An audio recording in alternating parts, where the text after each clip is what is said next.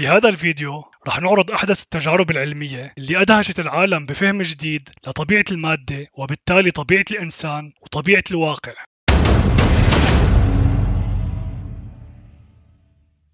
نتيجة الجهود التراكمية للعلماء عبر مئات السنين قدروا يكتشفوا أصغر جزيء بالضوء واللي هو الفوتون.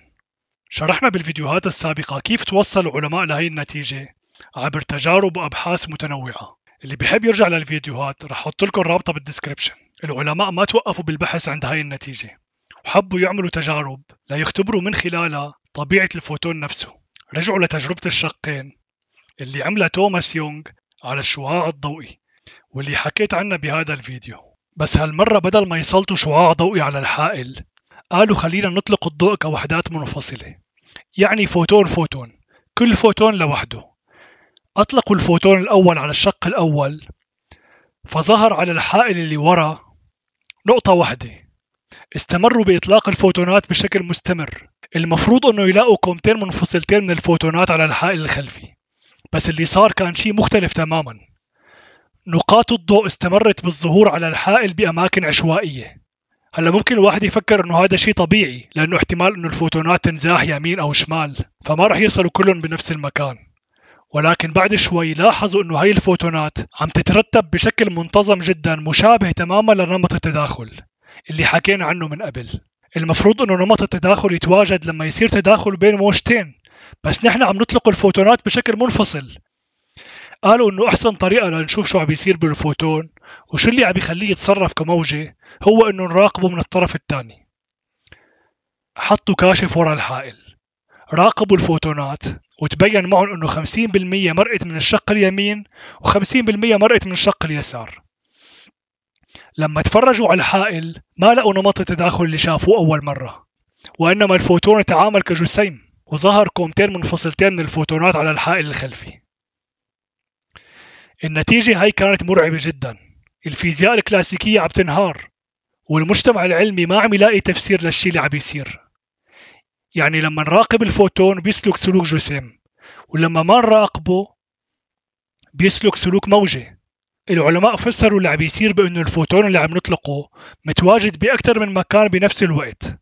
بس نحن ما بنقدر نشوف من الاحتمالات إلا احتمال واحد فقط.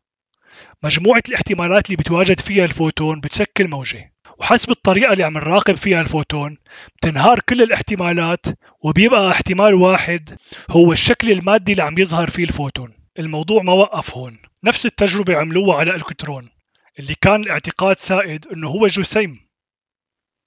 وطلع معه نفس النتيجة. الألكترون بيتواجد بأكثر من مكان بنفس الوقت ولكن باحتمالات مختلفة. راحوا لأبعد من هيك وجابوا ذرة كاملة. اللي هي مكون أساسي لكل شيء موجود بالكون مثل ما حكينا من قبل. ونفس الكلام انطبق على الذرة. يعني العالم اللي كان مفكر إنه اللغز الوحيد بالكون هو الضوء تبين معهم إنه كل شيء بالكون هو لغز مو بس الضوء المادة متواجدة بأكثر من شكل وبأكثر من احتمال. والعقل البشري هو اللي بيختار الشكل اللي بده إياه حسب الطريقة اللي عم يراقب فيها الواقع. يبدو إنه الحياة اللي عايشينها والأشخاص اللي بنقابلهم والشركة اللي بنشتغل فيها والبلد اللي مقيمين فيه والبيت اللي ساكنين فيه هن مجرد احتمال من عدد لا منتهي من الاحتمالات واللي هو مجرد انعكاس لعالمنا الداخلي من الأفكار. أفكارك مو بس بتأثر على صحتك الجسدية والنفسية وإنما إلها تأثير على كل شيء حواليك. وضعك المهني حالتك المادية شكل علاقاتك والأحداث اللي بتعيشها كل يوم هن مجرد مراية لأفكارك. فقديش مهم إنه تراقب أفكارك؟ قديش مهم إنه تراقب الأمور اللي عم تشغل تفكيرك فيها وعم تصرف عليها طاقة ومجهود.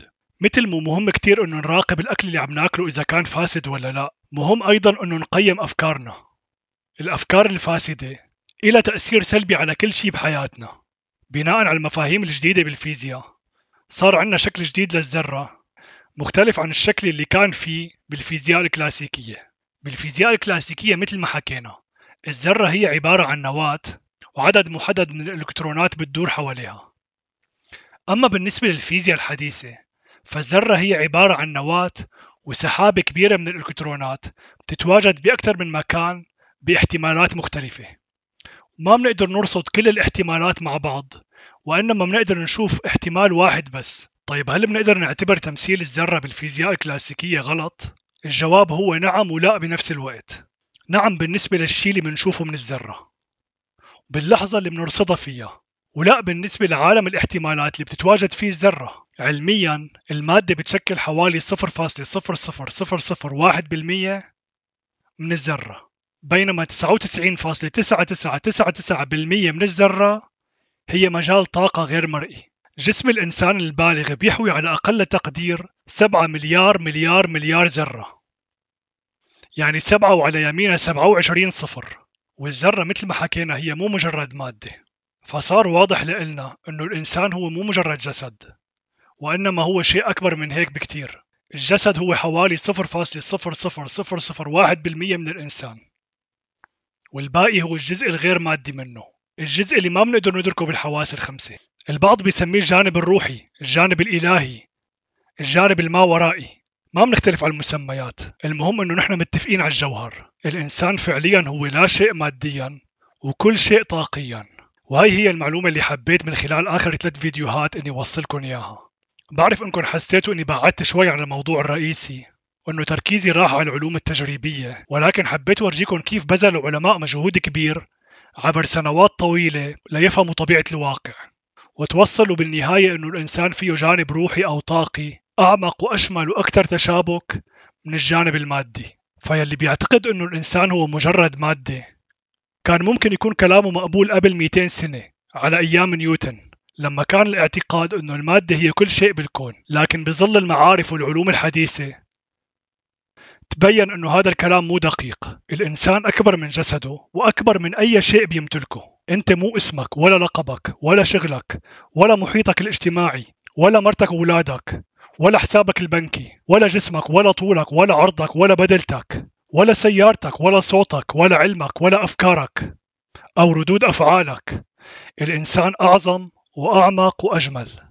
بالفيديو القادم رح نكمل بشرح فقرات الفصل الأول من الكتاب.